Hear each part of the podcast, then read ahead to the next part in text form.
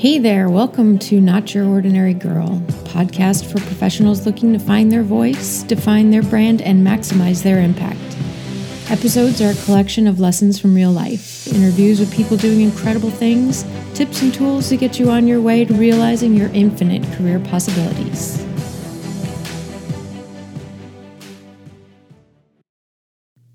How's everybody doing today? Today we are talking about personal branding. Wow, talk about a concept that's gone viral, right? In the last, I don't know, three, four years. You hear about it everywhere. Personal brand, personal brand. What's your brand? It's all over the internet, it's all over the news. You've probably taken trainings on it at work. What is your personal brand?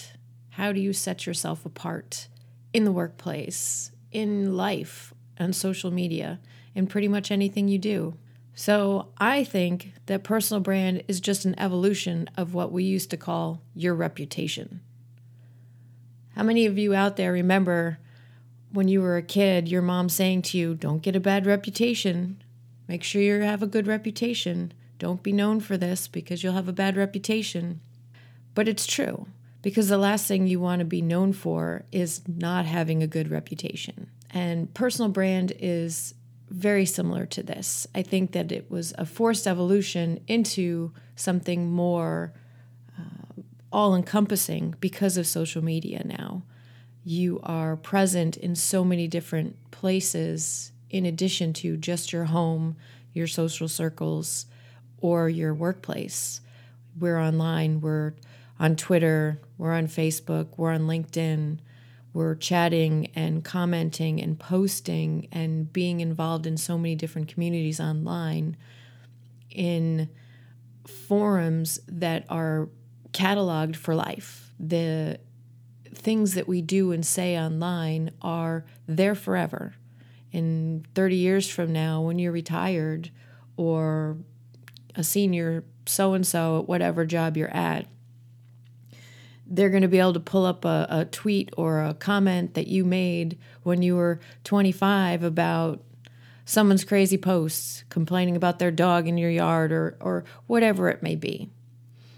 And a lot of it's benign, but it does bear consideration that whatever we say or comment or even do now a lot of times with pictures really can follow us in both a negative and positive way. And your personal brand is the culmination of all of those moments of how you conduct yourself in a variety of situations. So, from a career perspective, your personal brand is very much your reputation of who you are outside the office and how it follows you inside the office and how it impacts your ability to perform, lead, be productive at that position. Because so many of us are connected online, it's difficult to hide. So if you're online, uh, ranting and raving about whatever latest craze is, there's always the possibility of an, of alienating a group of people for better or for worse. I mean, we're all entitled to our opinion. We're all entitled to our likes and dislikes, uh, values, and uh, entertainment points. But we need to consider how that reflects forward. So I think of personal brand in a few different boxes. And I'm going to break them down in the different boxes that I look at them at. And there'll be future podcasts on most of these separate boxes to get a little bit more into the weeds about how you can really break them apart and uh, maximize your benefits from those elements. So, obviously, the first one, the most baseline element of your personal brand is your integrity integrity is something that is very difficult to reverse if it's been seen in a negative way. You know, I, we've all met somebody along the way in our personal and professional lives who has failed to meet the integrity test for us. Um, specifically for professional reasons. You know, I, I worked with a person years ago and they repeatedly would do things that were shady and sneaky. And, you know, it's okay if that's how you want to conduct your career, um, but it puts the people around you in a difficult position especially if they're in a leadership role and they're looking for their team to carry on this this shady behavior because you get a reputation for being shady and that's hard to shake uh, especially within an organization obviously if you move to another organization uh, for the most part you might be able to to lose that that reputation or that that uh, air of shadiness but I think it stains you, it marks you because it changes the way you look at things. And integrity is something that it's not so much that you either have it or you don't. But I think that once it starts to break down, it erodes. And if you set yourself standards when you start your career that I'm going to be an honest, um, trustworthy and stand up person in my career, over time, things happen right I, I i really want to get this promotion and if i if i do this project in such a way perhaps i might have to use some information that somebody else worked on or pass something off as my own or maybe i'll just be a little sneaky about how i get some time in front of the boss undercut one of my colleagues. It starts with those little things. And a lot of corporations and a lot of organizations nowadays foster that type of environment. Uh, I, one of my first real career jobs was in a company that raved about team culture, and nothing could have been further from the truth they love to talk about team and train you on team, but to advance and progress and move up the ladder, it was all about screw your friend. It was all about get the best projects, dazzle them, and then you get recognized. And it doesn't matter who you have to step on to do it. And it really forces you to reflect on what's important. You know, is my integrity worth moving up the ladder here? Do can I sleep at night knowing that even if I don't like my teammates, I screwed them over to get that accolade from the supervisor? There were times that I considered it. I mean, I, everybody does, I think. Most people, anyway. Um, and I consider myself to be someone with a great amount of integrity and a lot of times it gets me in trouble because I am very black and white. It's either wrong or it's right, and I don't like to gray the the the edges of that. But it doesn't mean that you don't sit back and look at the the benefits of graying those lines around the edges. And it really makes it difficult in a lot of work situations because if you're not willing to do what needs to get done, you lose in some situations. And that's a kick in the gut because even if you're busting your ass to give 110% because you're not willing to play dirty, you lose. So, with respect to personal brand and your integrity, when situations like that arise, you have to really consider what it is that you want to portray. Because we all work with folks like that. And I'm sure you are sitting in a cubicle next to somebody or down the hall from somebody that everybody knows is that snake that would stab you in the back while he's smiling at you or she's bringing you a cup of coffee because they're all about getting ahead. And you know what? A lot of those people are going to rise and make it all the way to the top and never look back.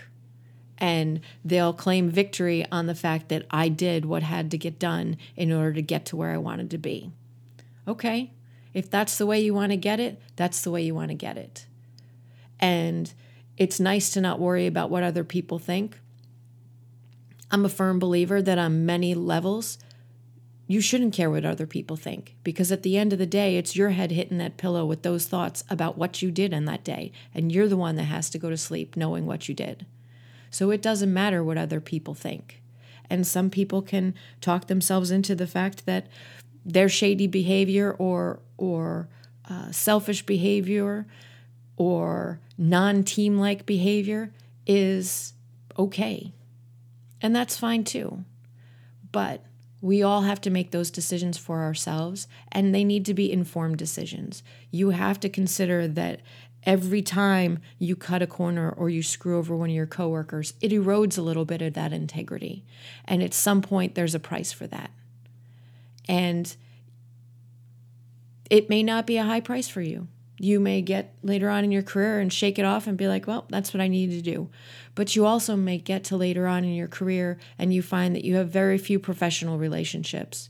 You have very few personal relationships that are true, lasting, genuine relationships with people who trust you and that you can trust and count on because you chose the solitary route of just focusing on what you needed to get done. So that's integrity.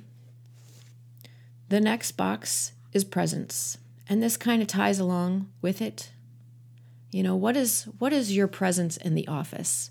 You know, are are you coming in confident but not arrogant? Are you coming in um, accepting and listening and and coming across as an empathetic and compassionate coworker who is inclusive in their demeanor. I mean that intangible, where you come in and you're invading people's space and you're dominating, and the way you your nonverbals are coming across. You know, are, are do you come into the office and you're smiling, you've got a pep in your step, and you're, you know, you're saying hi to the receptionist or you're saying hi to your your cubicle mates, or are are you um, friendly when you go to the water cooler or to the fridge or to the, the cafeteria or wherever you heat up your lunch. What is your demeanor when you enter a room? I kind of look at this as the wake of a boat. You know, little boats, they throw a small wake. They drive past a pier, and only little waves pass, small ripples, and they, they spread pretty far, but they're not they're not going to tip you over, right? If you're you're passing by. Big boats cast a bigger wake. And that has to go with personality. You know, smaller personality people cast a smaller wake. And that's okay because the ripples still push out far and wide. But they're not big. They're more subtle. Whereas bigger personalities cast that bigger wake that again, they still go far and wide, but they're a little bit more disruptive. And that's not necessarily a good or a bad thing. But it does translate when you come into the office into how your presence is. You know, are you a big presence? Are you a small presence? Um, and being aware of which one you are and being able to adapt that to your surroundings is a skill. There are a lot of people that are big personalities and they just don't realize that they're a big personality. And sometimes that can be really off putting to smaller personalities. And vice versa. Smaller personalities come in and they don't have a huge presence, but it is impactful at heart, but they're they're they're constantly wondering, well, why am I not noticed? Why are people not hearing what I'm saying? Because their wake is smaller. Their their their presence is more subdued and given the right situations, they can have even more of an impact than those larger personalities, but it's all in learning how to maximize your presence in the office. We start with understanding first what is your presence? You know, what what do you bring when you walk into a room? Is your voice always loud? Do you have a deep, loud, resounding voice? Or do you have a really quiet voice? And you need to really concentrate on making sure that you're speaking clearly and in a tone and a, in a volume that people can hear. Are you a personal space invader? Those are my personal favorite people because I have a serious issue with my bubble. I don't like people inside my bubble. I will try to give you a pass for it because I understand that some people are just clueless when it comes to understanding personal space, but I don't like people in my bubble. If you get too close and you're talking right at my head, I'm kind of short. Most people are taller than me. And if they're standing right over talking to me, that kind of puts me off right off the bat. And the best is when you take a step back and those people come back into your personal bubble. Like they're afraid you're not going to hear them, even though they're right above you talking in a very loud voice. For the most part, as I've gotten older, I understand that these people are just not aware. There are some people I think that do it because it's more of an intimidation factor, but most people are just unaware of their presence. And that's my point. Take stock of what your presence is. If you're not sure or you're concerned that perhaps you might be one of those people that are unaware, ask your colleagues. Talk to your your friends and family and say, "Hey, am I one of those people that come in a room and you know, instantly takes over and ev- all eyes go to me or am I one of those people that come into a room and no one notices?" And this doesn't have anything to do with if you're a looker or not. You know, there are many gorgeous people that slip into a room and slip out, and not many people notice because they have a very subtle presence, right? Or, you know, vice versa. So, I, this is not to be construed as America's top model walks into the room. Of course, they have a big presence, and because I'm not beautiful or I'm not handsome, I'm never going to have a big presence. This is this they have nothing to do with one another. This has to do with your nonverbals and your um, ways about walking into a room. Some people just have swagger. You know these people. They just walk into a room and you look and think, did they work on that walk? How do they just walk into a room and command attention? Without saying a thing. Not everybody has that quality. You can certainly work on it and you can improve that, but it's also not necessary. Everybody doesn't have to have that quality. I mean, if everybody walked into the room with that kind of quality, those people would no longer stand out. You have to find what helps you stand out in a room. I have someone in my family who is a very quiet personality. And they walk into a room and you always know they're there. Not because they're loud and have swagger or have major presence. It's more about the the understated presence that they have you know that they're there and they're listening to everything that is going on. And at the least likely moment, they join the conversation with something insightful. And usually it's not a whole lot of information, it's not a whole lot of words. It's short, succinct, and to the point, and it's not even in a very loud voice, but it's impactful. And those few words cause people to take notice. And now you know, and, and somehow it's just an air. When they come into the room, you know you're going to leave that room with some kind of impactful insight. You have no idea what it is, but it's almost like you're on the edge of your seat waiting to see what it is that they have to say. So that leads to communication. because what you say and how you say it and when you say it really matters. And it really matters to your personal brand.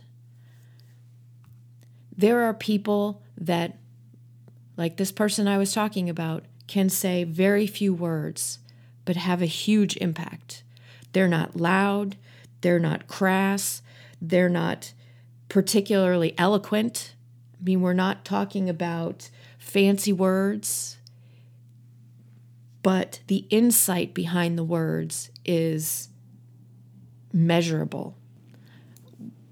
Probably at one point in your life, you've worked somewhere where there's that person that is in every meeting and they have the boss's ear and they're talking all these big words and they're rambling on super fast and it sounds like they have tons of insight and half of what they're saying you're thinking gosh didn't i say that at the last meeting? But no one listened to what i said but now they're saying it with all these fancy words and they're getting heard because the boss is enamored by the way in which they communicate. That happens right? That's just going to happen. But you can improve your delivery by how you communicate. Consider what type of language you use. On a lot of levels, I think big fancy words aren't necessary, right? I worked internationally for quite some time, and you work with a lot of interpreters, and it was important for me to get my message across in a clear way so that my counterparts were receiving the message clearly. Okay? We were we were discussing things that you needed to be clear because there were agreements being made and and and different levels of um, complexity to the discussion. It was paramount that whatever we were talking about was crystal clear. And it puts a huge burden on the interpreters to make sure that they're getting your message across. And when you're throwing in fancy jargon or fancy words or acronyms, it becomes very complicated for them. And I always worried that if I wasn't clear, there would be ramifications afterwards because my message wasn't clearly communicated. So I've developed a very simplistic discussion style as a result of that. Um, I have one of those word of the day calendars. I love it. I love learning new words. I love trying to work them into my daily communications. And there are people that I've worked with over the years that I was in awe of because you would be having a discussion and they would throw these words into conversation with an ease that was just impressive. And I thought, wow, they, you know, they didn't even have to think about that. Clearly, that's a word they use frequently. And in talking to some of these folks, they had those word of the day calendars too, right? Some people are just really able to weave those those fancy words and broader vocabulary words and sound very eloquent and very educated in how they communicate. Other people do not other people sound like they had a word of the day calendar and they're trying to fit it in to their conversation. Don't be that person. Practice your word of the day words at home. Work those into your communication style, and then when you're confident in them, then trial run them at the office. Or maybe you have some friends at the office. Work them into those kinds of conversations. Because when you're in a conference or a meeting and you're working these words in and you're not confident in what it is you're saying, that comes across. And a lot of how we communicate is confidence. A lot of how we present ourselves and speak to our colleagues at office meetings, across the cubicle wall, conferences, workshops, networking events, a lot of how we communicate is our level of confidence. And you want to come from a place where you are confident. From the very base level, you want to be confident in what it is you're talking about. So, why complicate things by trying to throw in fancy words and jargon that you're not completely confident in? Because that is going to affect how you communicate with people. If you're talking about um, topics at work that you don't really understand, that affects your confidence level. I had to do a presentation a long time ago, 10 years ago, I guess it was now, on a topic that I knew absolutely nothing about. And it was in front of a lot of people. I mean, a couple hundred people. And it was kind of a pinch hit for somebody that was sick or had a family emergency. I don't remember why, but they weren't able to go to the, the conference. So I had to, uh, I was already there, and they said, you know, can you cover my presentation for today? And I thought, sure, you're a scientist.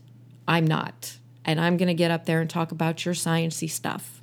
And I'm going to look like a buffoon. And then they're going to ask me questions at the end, and I'm really going to look like an idiot. I like speaking. I like engaging an audience. I like discussing things. And when I know what my topic is, I really enjoy the whole concept of having a discussion with a broader group. Sure, I get nervous. Um, your hands start to shake a little bit. You get that feeling in your gut just before you go in front of the group. But once you get going, I really enjoy it. And this was an instant where I had that feeling in my gut, and I'm standing up there thinking, I am not going to be able to get this to go away because I have no idea what I'm talking about.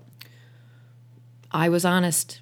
I'm not sure if I made that decision consciously before I got behind the podium or if it was an on the fly thing of sheer panic, thinking that I don't have a clue what I'm talking about here and I'm going to stand up here and shake and I have no idea what to say.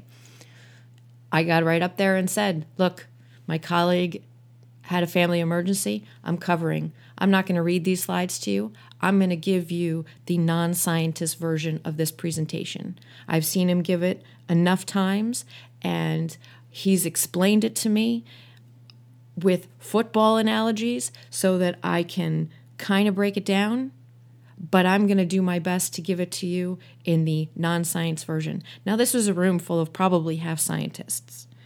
There were some chuckles, and I gave them my best layman's version of the presentation. We had a ton of questions at the end, and what I found interesting is they adjusted their language to me in their questions. There were one or two people that asked super sciencey questions, and I just had to say, you know, I I got to defer that one. Here's my card. Email me, and I'll I'll pass it along to my colleague, and he can answer you with the real answer. But the rest of the folks that were answering questions, they adjusted their language to my speed, if you will. And I really appreciated that. And I felt like that we connected even still. Did they get as much out of the presentation as they might have as scientists with my scientist colleague? Probably not. But that wasn't the point. The point was I was genuine with how I communicated with them with my style. I didn't try to be the scientist because I'm not the scientist. I tried to be honest with them and just let them know that I'll give you whatever information I can. And they responded in kind. They didn't throw giant science words at me in their questions for the most part. And we really were able to have a constructive conversation. And the reason I bring that up is when we communicate at work, we need to be, again, aware of our audience. We need to be aware of the people that we're talking to. And how we come across to those people is paramount. If you are meeting with a senior member of your organization and they're kind of a good old boy, see you at the golf course, all shucks kind of guy, and they swear a lot, it's okay for you to throw out whatever jargon and curse words and and speak at their level. But if you're talking to uh, you know someone a little bit more serious and demure and um, polite, you probably want to leave the golf course talk at your desk. Okay? Um, the language that we choose to use with people is important. And not just because how it reflects on us, but it's how it makes the other person feel. The way you communicate is also very important. You know, are you talking with the people or are you talking at the people? Your tone of voice, your level of volume, all of those things fit in. So I'm going to use a lot of golf analogies here. I've been playing golf for the last couple of years and I've been learning. And one of the most infuriating things I find about golf is that there's apparently 625 different things you need to do in one swing, and I can't keep any of them straight. Personal branding is a lot like that to me because there are so many different things that feed into your personal brand that you need to be constantly gathering data on. Paying attention to how people are perceiving you and how people are reacting to you around you as you speak with them, as you enter a room, um, what you're wearing, those kinds of things. That perception has so many different levels. And mentally data gathering people's reactions, watching their nonverbals, watching their facial expressions, watching how they move. You know, the personal space invader, if you move towards them, they take a step back. Paying attention to all of those cues is very important to how you develop and refine and master your own personal brand. And it's it's complicated and there are parts of it that you can hone and you can master and you can improve upon little bit by little bit. But there are also the bigger parts that that you can work on. There are so many different training classes that we can take to get better at communication to learn more about personal personal presence and networking and interacting with people there are so many different tools out there that we can use to improve our personal brand. And it starts with looking inward.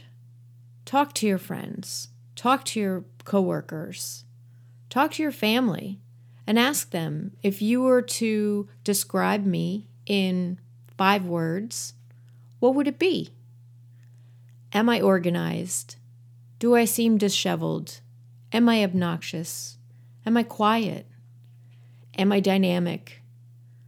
Am I a personal space invader? Those inputs that you get about how people perceive you can be invaluable. Do you come across as confident? If not, why? Ask yourself some questions. Why am I not confident? And is it the whole package that I'm not confident in? Or is it just parts that you can really address and fix? Maybe communication isn't your strongest suit, but you are very social and you're able to make friends. So you're upbeat and you're you're energetic, but maybe your communication skills just need a little work. Right? Maybe you are not a very good dresser and you try really hard and you feel like you don't look professional. That may just be your perception. Other people may see you as looking very put together all the time.